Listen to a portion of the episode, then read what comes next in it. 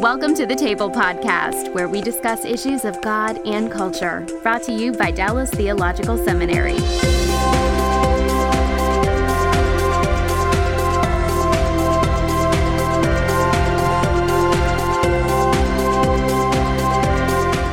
Hello, I'm Bill Hendricks, Executive Director for Christian Leadership at the Hendricks Center, and I want to welcome you to today's Table Podcast, where we discuss issues of God and culture. The number one question on any young adult's mind is what should I do with my life? In theological terms, it's the issue of calling, which is really the question of purpose. Why am I here? And to help us to discuss these matters, we're joined today by Dr. Paul Pettit, Director of Placement and Career Services at Dallas Seminary. Paul, welcome to the table. Hey, Bill, thanks for having me on. Well, I know it happens to me every spring, as I'm sure it happens to you. Uh, a student comes into your office, sits down, says, Dr. Pettit, I'm getting ready to graduate here in a few weeks. Um, and I really need to figure out what I'm going to do after I graduate. Uh, two questions. First of all, what goes through your mind when they say that? And secondly, what is it that you then say in response to that question? Wow, great question. I, I, talked to a young person the other day and they said they were going to do an internship. And they said they were so excited and so relieved. And I said, Why is that? And they said, Well, I'm getting ready to go to Thanksgiving dinner. And I know all the relatives are going to say, What are you going to do when you graduate? He said, I'm so excited. I got an internship. Now I can just look at them and tell them I already got this lined up. So uh, it does weigh on people. And first of all, a lot of people are giving giving of themselves in the ministry. You know, they're pouring out themselves, they're giving of themselves. And so oftentimes they don't take a look inside and, and slow down and really self-evaluate. They're so busy serving others that when I'll say to them the same question you just asked, hey, what do you want to be when you grow up? Or what do you want to do when you graduate? They'll say, I'm not really sure. That's why I'm here. right. Or uh, either that, or maybe they've done a couple of things and they don't really like it. You know, they've they've served in a couple ways over a period of time, and they say, "But I know I don't want to do that." Right. So we do have some starting points normally, and we do have some ways of getting at what they're really passionate about and how they've been wired and what they're gifted to do. But uh, yeah, a lot of people in Bible college, Christian college, seminaries, uh, they well, colleges in general. Yeah, any kind of uh, service industry especially they're giving of themselves and they're pouring themselves out and so a lot of times they do have a question about what they're really good at and what they're really gifted at so we we like to help students do that well and i think i think it's uh, become an issue in our culture over the last few generations uh, it certainly was an issue for the boomers this question what should i do with my life mm. and everybody somewhere along the way they assume that college is going to help you figure that out. Mm-hmm. And of course, they don't realize colleges really have no vested interest in helping somebody figure that out. You know, they, for the colleges part, I, I, my assumption is they they assume that the student and their parents have kind of figured out what they're going to do, and they're accessing the resources of the school mm. to to figure that out. But the reality is that we have millions of, of young adults graduating lost as lambs as far as what should I do mm-hmm. with my life. And then, of course, um, they'll circle the field, maybe get a entry level job, and that's not you know really appealing. And and so they think, well, maybe maybe I need to go back to school, get another degree. And of course, here yeah. at Dallas Seminary, they're coming back to get a degree that that prepares them often for work in a church. And again, it's that feeling like, well, I don't know what I'm going to do, but somehow when I get through seminary, I'll know. Yeah. So, help us begin to give us what's a framework that the person, particularly a young adult, can begin to kind of use to think about in order to answer that question what is it that I need to do or what is it that I need to know? Yeah. I like to think of two different witnesses. One would be an internal witness. What are you jazzed about? You know, what pulls your chain? What gets you up in the morning? What are you really passionate about doing? uh, there was a megachurch pastor that said, you know, what is it that you can't stand anymore? What is it that makes you cry? Mm. That you look at an issue and you go, that needs to be solved. I want to have a part in that. So that would be an internal witness. You know, we all kind of know what we like doing, or we all kind of have a vague idea of what we want to do. We might not be able to articulate that. But then, equally important, or maybe even more important, is an external witness. Are other people affirming that in your life? Are there three or four people that are close to you that would tell you the truth that would say, I can see you doing that, or when you do that, you do that really well. So we want to get those witnesses to line up. And it's not just grandma, you know. right, right. I've had a lot she's, of young she's paid people. to tell you nice things about yourself. yeah, I've had a lot of people in my office say, you know, grandma keeps telling me I'm, I'm our little preacher in the family. And, and the guy says, you know, I hate preaching. but, uh, in fact, I had a guy the other day, he said, Bill, he wanted to plant a church. He's been talking about church planting. I've known him for a couple of years. He, he was talking about church planting when I first met him. But recently he talked about becoming a children's pastor. And I said, Man, you hate children. You know, what are you talking about? and he said, uh, Well, you're right. You know, there was an opening and I just kind of, I'm, scared of church planting. I'm not sure if I can really pull it off. And maybe I thought I could just settle and just do this church uh, children's pastor job, and I said, "Man, let's let's talk about this. You know, I don't want you to uh, be frustrated. You're going to do this for two or three years, but the whole time in the back of your mind, you're going to say, "What if I would have church planted?" You know, look at that, my buddy over there, church planting. I wish I could go join him. So we we go slow. We ask them to tell us what they want to do, and then we also look for signs from mature believers or other healthy adults that would speak into their life and confirm that. Well, that that uh, external witness is very important. It's also important that when you get that, you receive that. Mm. Um, I I knew a gentleman once, a young man who was absolutely convinced that church planting was God's strategy for winning mm. the world, and and you know I don't disagree with that necessarily. Um, this fellow, on the basis of that, said, "So if if that's his strategy, that's what I need to go do." Mm well, unfortunately, he didn't really have the gifts to do that. He had the heart to do it, and he felt like that was a viable strategy, but he just concluded if that's the case, I automatically must go do that. And he had adults who had known him since he was a child and said, Boy, are you sure we're not seeing that? And that, and he, he t- to make matters worse, he, he picked a part of the country hmm. which was one of the most difficult areas in which to reach people with the gospel to begin mm. with. And he moved himself and his wife and bound and determined that he was going to plant churches. And I think, I mean, to his credit, he hung in there for, you know, 12, 15 years. But I don't think he ever planted a church. I, I think he got like a couple of Bible studies started, and neither one of them turned into a church. Mm. And finally, he came back to Texas with his tail between his legs. And mm he was kind of a broken man, and I, I always felt badly for him.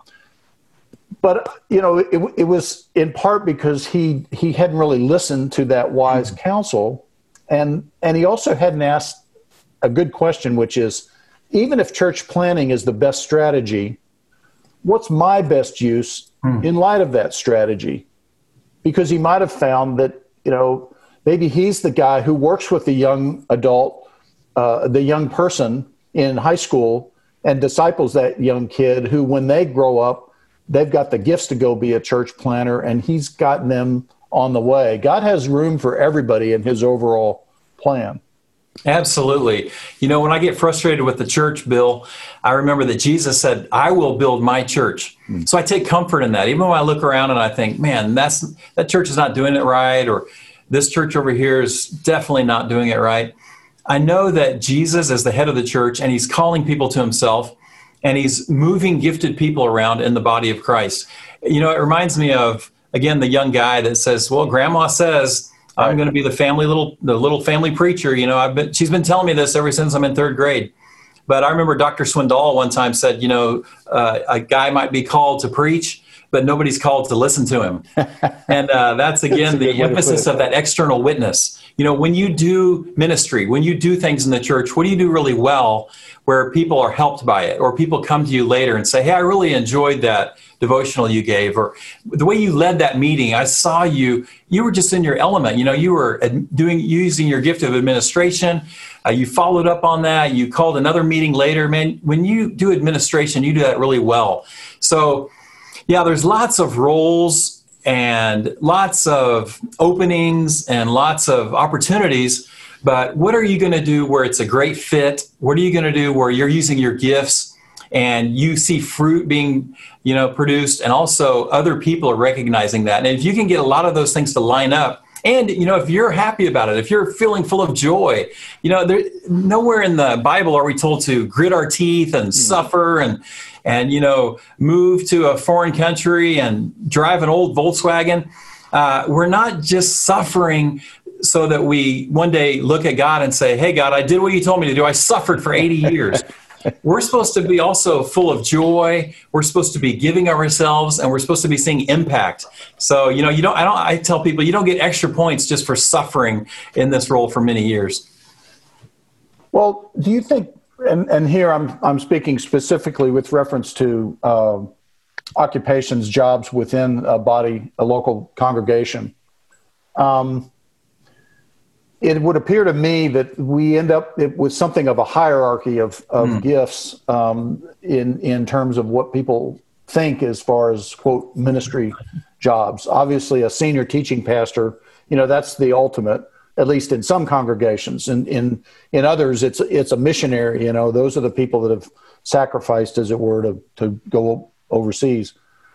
But in that congregation, you know, there's a senior teaching pastor, and then there's sort of the other pastors under them, and then you get down to some of the administrative roles. And and uh, is it possible that because we kind of it, it, it's just like First Corinthians 12 says, we, we give more room to some gifts than to other gifts, that the gifts that don't seem, the, the and the roles that don't seem to be as influential, you know, people are, aren't as interested in those, even though that may be where their gifts lie.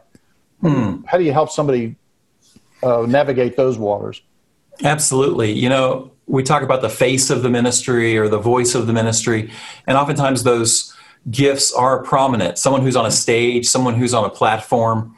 But boy, you know, we look at our own body and we say, I really need these opposable digits, you know, these thumbs. I really need these big toes. You know, if, if I don't have some of my internal organs, this thing's going nowhere. So it takes the whole body and all the different gifts. And all the different passions to move ministries forward, to move workplaces forward.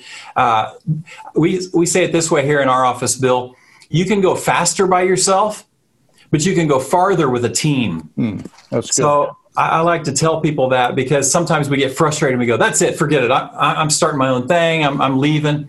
But man, if you can work on a team, if you can build trust, if you can build a great group, you think of someone like Coach Tom Landry or some of the Vince Lombardis of the world who right. took the time to get to know each member of the team, to pour into them, they can go a lot farther with a great team and a lots of variety of gifts than just uh, a super bringing in a superstar or trying to do it all by myself.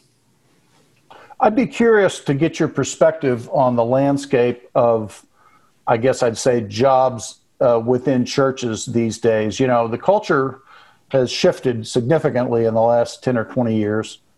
And, um, and of course, when the pandemic hit, many churches, uh, most churches, like everything else in the society, got quarantined. Mm-hmm. And we don't really know what the long term effects of, of that much uh, time away from uh, meetings on Sundays and so forth is going to mean uh, and so we don't really know exactly what it's going to mean in terms of staffing and so forth. But mm-hmm. the trend lines are definitely there, in in which um, you know churches. Uh, well, let's just put it bluntly: churches may not have the same resources to work with in the years to come that they mm. have had traditionally. I'm wondering what that's going to mean for people trying to find work as a paid employee of a congregation. Mm-hmm and what your counsel is to somebody who's who's you know hoping to make a living in a church related job but but may not be able to do it or may only be able to do it part time yeah we we are seeing that for sure uh, you know we're seeing the tech movement where you know, when you and I were younger, Bill, someone ran an overhead projector and we just oohed and awed, you know, wow, that's amazing. Look how they can use that overhead projector. Yeah. I mean, now we're seeing satellite campuses, uh, we're seeing small groups using curriculum that they download. Uh, we're seeing staff getting hired that are maybe part time teachers, but also part time running some kind of program online. So we're definitely seeing a move toward tech. But when we look across the whole church landscape, there's a variety of churches small churches, rural churches, they may be a little bit behind. I, have got some people that are telling me, hey, a lot of my people aren't on uh, online every day. They're not logging in every day. And maybe they're having a problem reaching during, especially something like this pandemic. But yeah, we're seeing more uh, niche roles. You know, pastor of spiritual formation, pastor of next gen. You know, uh, the old days of just a senior pastor, a CE pastor, and a youth pastor, maybe a worship pastor, those roles are really getting split up now into really specific type things. You know, uh, mentorships, discipleship programs, small groups. And what I see, uh, one of the big trends, Bill, is for ministry people, men and women who are very authentic, who know themselves really well. We're moving into an era where you can't fake it. You have to be yourself. Hmm. People, young people especially, can sniff inauthenticity. You know, they want to see are you real? Do you take this home with you? Do you live this in your own life? So, not just the skill set, but the kind of person we're seeing that's flourishing in ministry today is the person who can build small groups, who can build teams, who can use spiritual formation and, and be real with people and be authentic with people and really attract people. Well, you mentioned the word mentoring, and as you know, that's a that's a heartbeat for me. It's really a life message for me. Um, talk to us about the role of mentoring in people not only thinking about the purpose for their life and what kind of career they need to pursue, but then as they move forward into careers, the role of mentoring and helping hmm. them make tracks in that career. Bill, I get so many young people in my office and they say, I'm ready to go. You know, I want to go work somewhere. I want to go serve somewhere. And then they add this caveat, but I would like to serve for another three or four years under an older, wiser person. Right. Right. and I, I'm happy for that. I'm glad for that. And I just hope they get connected with the right person. But so often, this person's 27, 28, 29 years old, and they still have that sense that I'm ready to maybe go teach this information, but I really would like an older, wiser person to pour into my life and get me started into this career of ministerial work or uh, maybe parachurch, nonprofit work. I still want an older, wiser person, someone who's been there and done that, to take me under their wing and mentor me and really pour into me some of the lessons they've learned. So I like that because, you know, it's saying, hey, I don't want to pay the stupid tax. I don't want to go out there and make a bunch of dumb mistakes that I know someone could could really pour into my life and show me, hey, this is the way, walk in it. Well, and that re- really speaks to older uh, listeners of this podcast or viewers of this podcast. You know, if, if, if you're in a position uh, of, of any responsibility and you've been at the game for, you know, 10, 15, 20 years of whatever career you have, you have a real opportunity to invest in the life of a younger person not telling them what to do as much as letting them participate in what is already going on, mm-hmm. giving them some responsibility, debriefing with them on how things are going, uh, and treating them like an adult. You know, if, mm. if, if there's one thing I find, Paul, that young adults desperately want, it's for an older adult to come alongside them and essentially invite them into the adult world mm-hmm. by treating them like an adult, which means giving them responsibility, letting them deal with consequences of decisions and choices they make, but also share in the successes that mm-hmm. the person has and really build them up and praise them when things are going well and and uh, they've they've achieved something.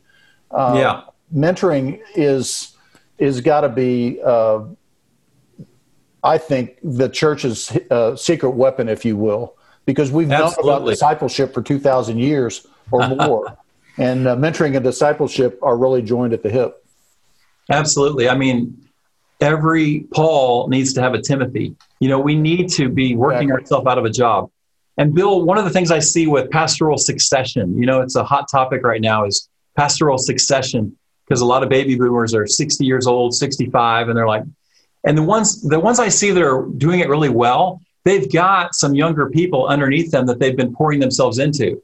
They call and they say, hey, uh, we've got two or three candidates. We'd like some advice, but it's people that we've raised up. They're almost homegrown. And the ones where they have a struggle, sometimes it's like, hey, I'm 65 years old. I'm ready for you to send me a candidate. And oftentimes my partner here, Greg Hatteberg, says, You've been there 30 years and you haven't raised up two or three young people. Right. So I like that approach. You know, who are you grooming? Who are you mentoring? Who are you pouring yourself into? We don't want you to get to 70 years old and say, okay, uh, send me some fresh candidates. I'm done. I've spent my time here. We want you to pour yourself out into three or four key younger people that uh, everybody in the community knows, wow, this person is ready. They've been sitting in this seat for 10, 15 years. They've been an associate pastor, assistant pastor, a, a student pastor, and they are really ready to move up because we know our senior leadership has been pouring into this person. That's a, that's a better approach.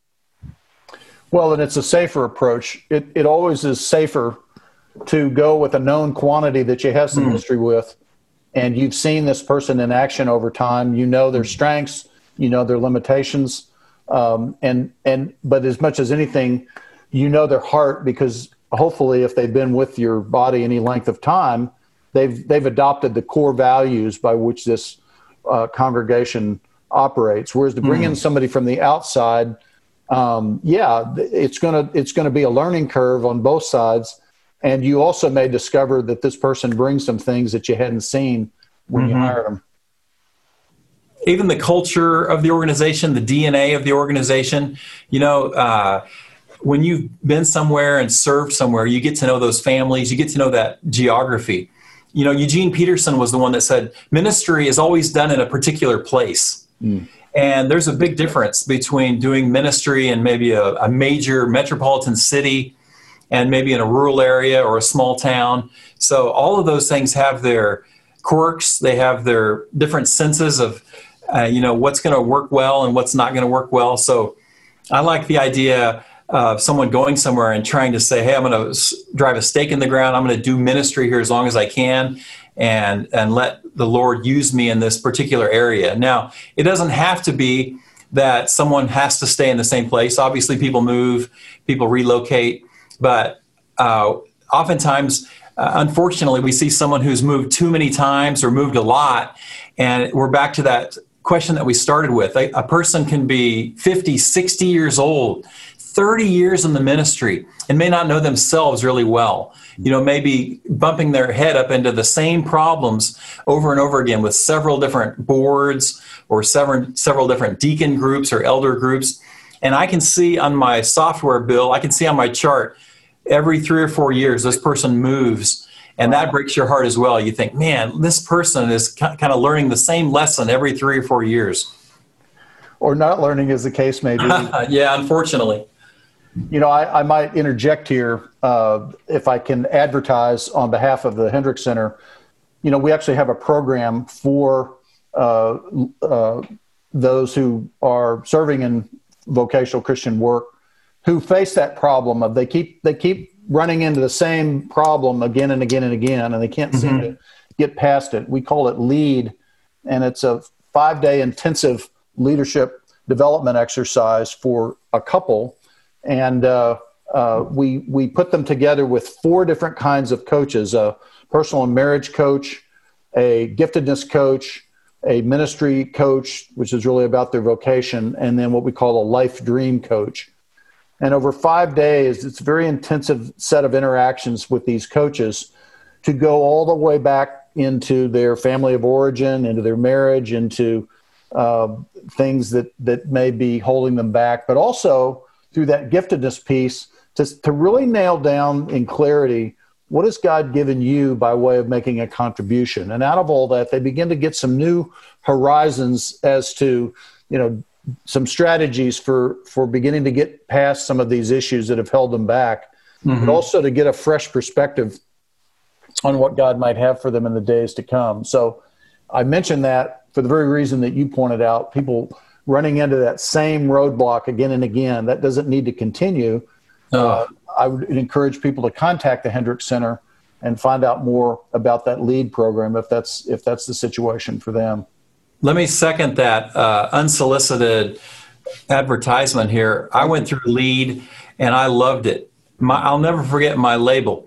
I was an orchestrating organizer with people. Hmm. So uh, I remember hearing that for the first time and saying, okay, you're going to have to break that down for me. I have no idea what you're talking about. well, you're an orchestrating organizer. You love organizing things, but you don't love organizing figures or facts. You, you love organizing people and orchestrating. And so for 12 years, I, they gave me 300 students and they said, Paul, put all these people into small groups. And I said, oh, I would love to do that. And then when Greg Hatteberg called, he said, you know, do you want to serve as the director of placement. I said, Well, tell me about it. What is that? Well, you'll take all the graduates and quite a few of the alumni and you'll figure out where they should serve in ministry. So he didn't have to talk me into it. Lead had helped prepare me for that. I knew what I might be good at and I knew what I should stay away from. And when he said, You'll be organizing people and, and putting people into churches and ministries, I knew I, I was gifted for that. So I'll never forget that phrase. You know, I need to get it tattooed on my arm. I'm an orchestrating organizer with people. And boy, when you go through something like lead, it really brings some clarity hmm. and it really brings some focus. And, and I, I am asking people several times a month to, to consider that. So I, I love promoting well, the lead program. Yeah, what you put your finger on there is to have some real specificity, some real definition around uh, what your core strengths really are uh, I find many people are very vague on that. You ask them, mm-hmm. well, what are your strengths? They go, I don't know. I'm a people person. Well, what does that mean? Mm-hmm. Um, you know, uh, I love to teach. Well, that that's great, but that's pretty vague. What mm-hmm. you're giving there is a very specific. It's almost like describing the, the, the design and therefore the use of a tool, mm-hmm. and therefore you know what has your name on it, and you also know what doesn't have your name on it. And and I I think that that tells us something when we when we talk about you know how do I find my purpose vocationally. This episode is brought to you by the Truce Podcast. I'm sure you've been there. You're at an event, a dinner, a small group, and someone says something like, If you're a Christian, you have to vote Republican. Huh. That raises an interesting question. How did evangelicals like me get to the place where we just assumed we'd all vote one way? This season on the Truce podcast, we're diving deep into the complexity of the 1970s and 80s to understand how evangelicals tied themselves to the Republican Party.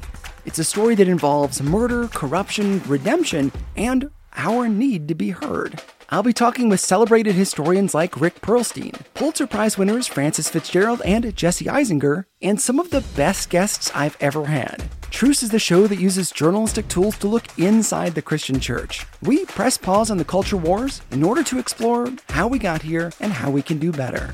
Subscribe to Truce anywhere you get podcasts or listen at trucepodcast.com. When, when you say, well, let's start with your strengths, we mm-hmm. get it down to that kind of uh, robust description of what you're really designed to do. Absolutely. I remember your father always had a plaque on his desk. It said, "As now, so then." Hmm. You know, he used to joke. Uh, this this student he had was always five minutes late to class, and he, he, said it wasn't just the first day; it was all semester. You know, he was always five minutes late to class, and he joked uh, he's probably going to be five minutes late to his wedding, and then he'd always say he's probably going to be five minutes late for the rapture. so it's uh, as now, so then. You know, I, I talked to students. I said, "What did, what did you love doing in middle school and high school? What have you done well in the past?" And they'll come back and say, "Well." I, I, guess I guess I was good at that. I just thought I did that naturally, and I'm like, yeah, well, let's let's move that forward. You know, what if you could do that in the future? So uh, sometimes we, you know, we don't see our own giftedness. We don't see what we're really good at, and we have to kind of slow down. Now, some people have said, Pettit, man, that's way too expensive. I can't afford that, or I don't know if the church will pay for that. But I tell people, look, you're unemployed right now, or you, this is your fifth church in nine years. You know, would you pay three thousand dollars to get a sixty, seventy thousand dollar per year position. Right.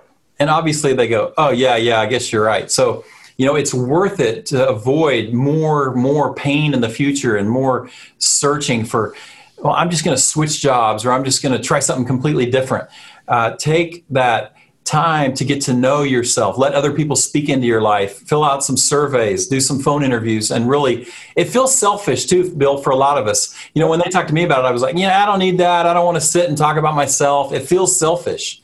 But it's really a gift to the church and it's a gift to other people to know yourself well and to know what you're good at. When you interview and you're trying to fake it or you're just trying to answer questions that the job description matches, you're going to fall apart a year from now because you're going to go, you know, to be honest, I, I, never really wanted to do this anyway. I just needed a position. Right. You're doing your you're doing your friends and the employer a favor when you know yourself really well and you say, "Hey, I can do these things really well, but don't ask me to do that. I'll, I'll mess that up." So it's not really pride, it's really a form of humility to know what you're good at and to not to be bragging about that or to always put yourself first, but to see yourself accurately, to see yourself for how God has made you. Well, the illustration I use is imagine a hammer that grew up as a hammer, but somehow doesn't know that it's a hammer. Mm. Like, however that happened, the hammer's parents, you know, maybe the hammer's parents were I don't know, a screwdriver and an egg beater, you know, and, and they, they didn't know what they were looking at. And so they never helped that hammer figure out it was a hammer. But hmm. however it happened, the hammer grows up but doesn't know it's a hammer. Well, what's going to happen? Well, hammers mm. are going to do what hammers do, right? They, they, the hammer beats on furniture and it marks it. The hammer, hammer beats on windshields and breaks them. The hammer hits somebody on the head and hurts them, right? Because that's what hammers do. They deliver blunt force what that hammer most needs is somebody, as you point out, from the outside to come along and say, hmm. hey, see this? This is what we call a nail. Hit that. and the hammer does what the hammer does, which is to bring blunt force down on the head of that nail and knock it in. Hmm. And the hammer goes, wow, that felt great. Well, from then on, any nail will do, right? the hammer now knows what it's designed to do. Mm. And so, uh, really, again, I think what you're beginning to highlight here is that among many things that need to happen as people discern their direction, they've really got to have somebody help them get in touch with what is that thing that they are designed to do. Hmm. Uh, and yes, we do that as part of the LEAD program. Uh, we have some other tools over at the Hendricks Center. We have a, what we call a, a giftedness discovery workshop in which. Hmm uh, it's a very fun exercise. We we have people tell some stories from their life to another person, and out of that, they discover there's a pattern of behavior that's unique to them that describes a lot of their core strengths. Mm. And then they get to meet with a coach for four or five times uh, throughout the, the rest of the semester. But it's it's aimed at that thing of let's figure out what God has put you here to do. Uh, yeah, absolutely. so that you can start to pursue that. Absolutely, because again, ministry, nonprofits, parachurch, it takes a variety of gifts.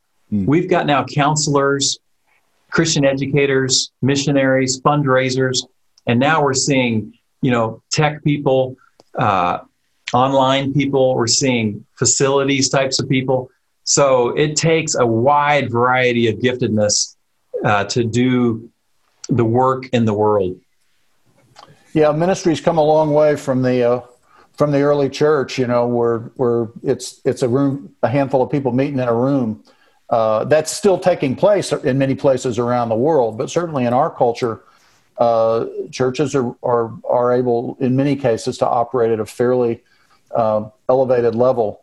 Mm-hmm. Um, I wanted to I wanted to ask about, um, you know, some traditions, uh, faith traditions have what is called uh, vocational discernment. Mm. You probably heard that phrase where uh, you know, they they've got a a group of people um, who this is for somebody who senses that they may be called into vocational Christian work, but before they pull the trigger on that, a group of people meets with them over some period of time to pray, to talk, to talk through some of the realities and issues for this person. If they're married with their spouse, are they both called to this direction and so forth? Um, how might a strategy like that work uh, let's say in an institutional setting like the seminary, or mm-hmm. perhaps in a in a church setting where people are trying to discern their their life direction?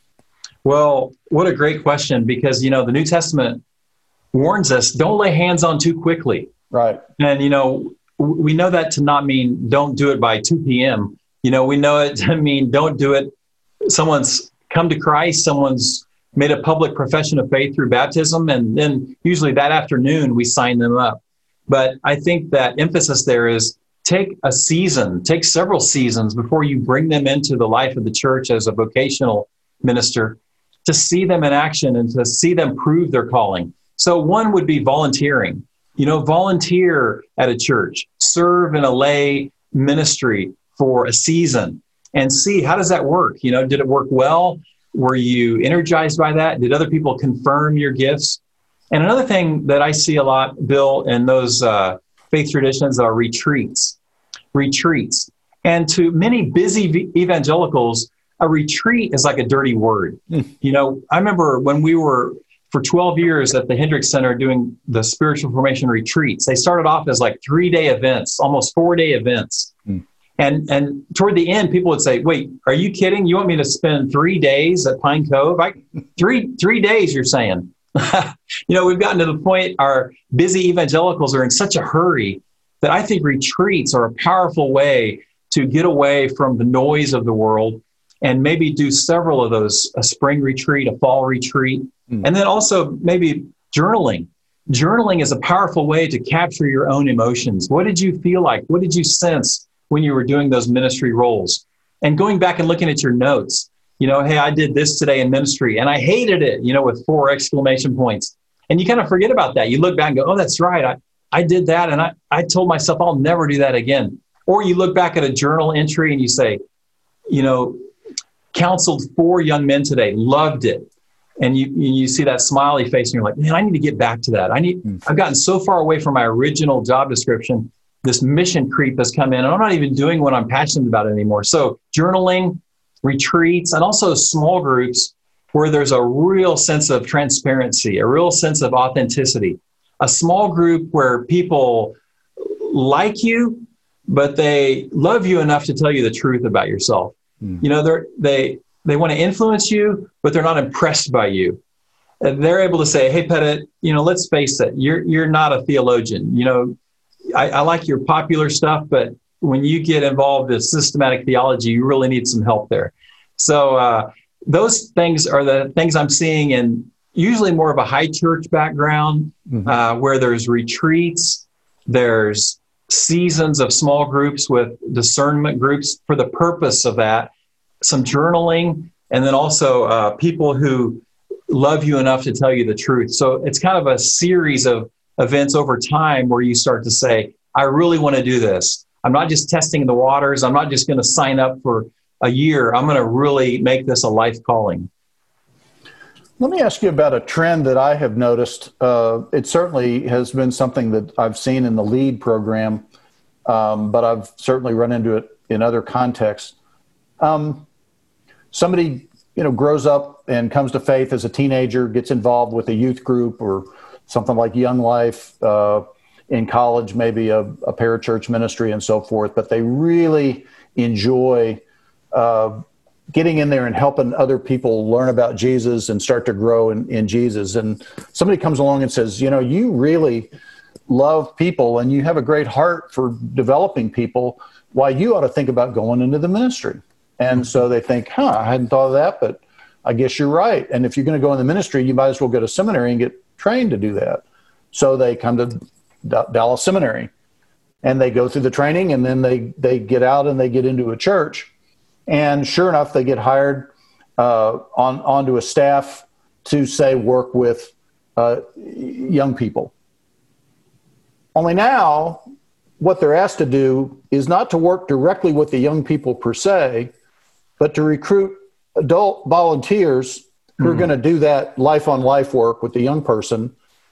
And in that one off relationship, uh, suddenly things aren't going as well because really mm-hmm. to, to work with those volunteers it's a more administrative kind of task and and furthermore as i say it's a one-off you're not seeing directly the light in the kids eyes when they finally get it right yeah and and they're they're very frustrated and they're wondering am i really called to ministry mm. and it's made me think at times i wonder if we sometimes encourage people to quote go into the ministry when if they really want to do that kind of ministry, life on life, they'd almost be better going into some other line of work that then frees up their evenings and weekends to do what? Why to go be one of those adult volunteers with the mm-hmm. youth group or to get involved with young adults and, and help them uh, figure out what to do with their life and mentor them and mm-hmm. so forth. Um, have we have we missed something along the way when it comes to quote ministry?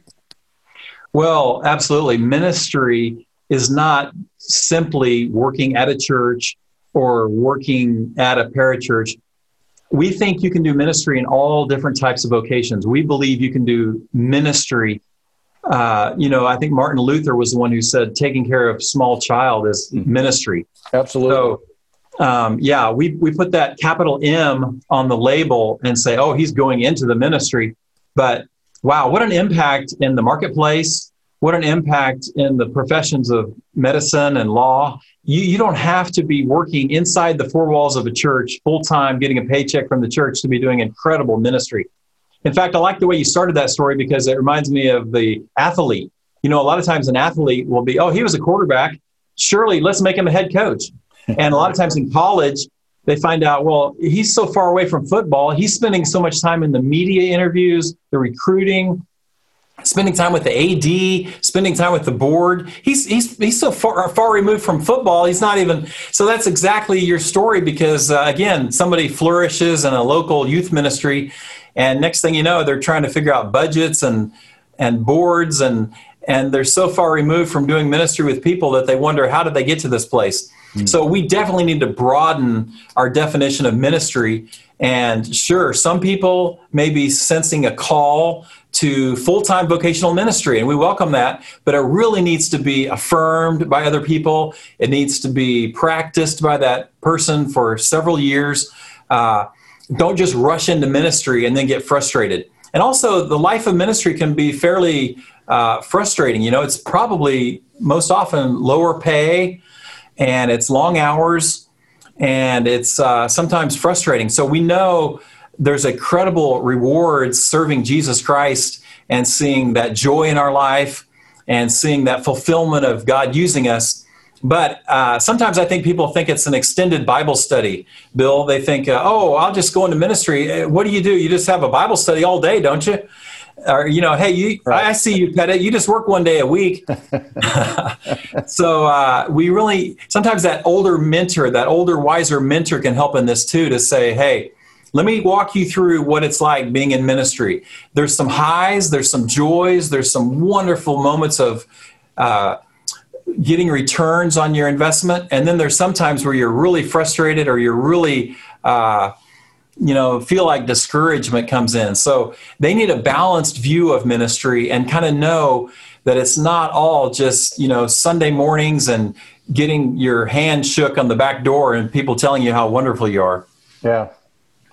Well, this whole issue of calling, which is theologically what we're talking about here today, it's a huge issue for the church. Um, just to put a context to it, back in 2014, the Barna organization uh, polled a representative sample of, of active, what it called active Christians. Uh, and it asked them basically two questions. Number one, you know, do you believe that God has a calling for your life. Mm. And and you know, it was it was basically about 100% of people said, "Well, yeah." And then it asked the question, "Do you know what that calling is?" And about 40% of people said, "Yeah, I think I have a pretty good idea of it." But 60% basically said, "I have a clue what it is." Mm. And you think about that.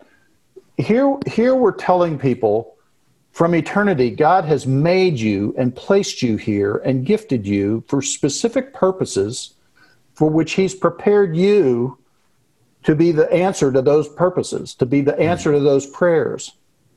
In other words, you're here by divine appointment. That's essentially what Ephesians 2:10 among other passages teaches us but then we don't arm people with any means to figure out what that is. Mm. It seems criminal to me. It, it, it feels like what uh, our friend Tom Nelson would call pastoral uh, malpractice. Um, you know, it's, it's, it's raising an expectation, but then not, not delivering on it. Mm. Any thoughts about what churches, uh, as, as bodies of Christ and, and those who actually are, are working with everyday Christians could do to, to speak into that?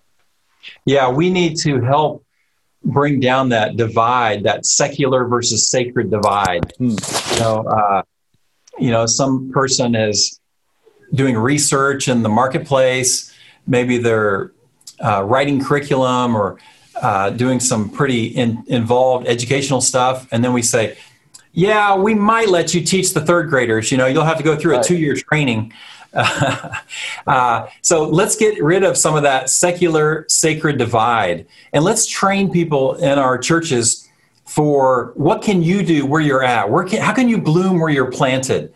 You know who are the people you can most influence? Your neighbors your coworkers. Mm. they're spending 50 60 hours a week at, at the marketplace in their job in their work site and that's their mission field that's the people that they can really influence so i hope we're seeing that revival in a lot of our churches now where we're realizing you don't have to be serving inside the four walls of the church just to be doing some type of ministry. We can be using our gifts in lots of different ways in the world, and uh, we need to be salt and light in our communities. Well, I don't know if the name Ray Stedman means anything mm. to hmm. you, but uh, he was a very close friend of my father's, a DTS grad. He he uh, uh, was a pastor out in Pasadena for many years, and really the the the father of, I guess you'd call it the uh, the Body Life Church. At any rate, yeah. I have a recording of him in 1984 at DTS, and he's speaking on Ephesians 4, and he's talking about the pastoral gift. And he was making the point that the pastoral gift, you know, which we tend to think as the paid professionals, you know, at the church, he said, oh no, that gift is actually more widely distributed throughout the body of Christ than mm-hmm. we realize. For good reason. He said, there's so many pastoral needs in the world. You know, God's got his people in workplaces, in neighborhoods, in homes, in communities, in schools He's got his people all around out there, and all around us are people with pastoral needs. Mm. They, they, they, you know, they're they're they're in a relationship that's troubled. Uh, they're worried about their child. Uh, they're going through a conflict with a, a friend. They're they're in need uh, emotionally or spiritually of some sort. These are all kinds of pastoral needs, things that that that deal with people's spirit. He said we have an opportunity to be a pastor to people all over the place and and God has has given us that opportunity in so many places around us so absolutely well, thank, I, I agree thank you for being with us today on the table podcast to talk about this this whole issue of calling and vocational discernment um, and I want to thank you as a listener for being with us today uh, it, I would encourage you to subscribe to the table podcast on whatever service or device that you're on so that you'll be kept in touch with the different themes and topics that we uh, talk about here. We always talk about issues of God and culture. Thanks again for being with us. I'm Bill Hendricks. Have a great day. Thanks for listening to the Table Podcast. For more podcasts like this one, visit dts.edu slash the table. Dallas Theological Seminary. Teach truth, love well.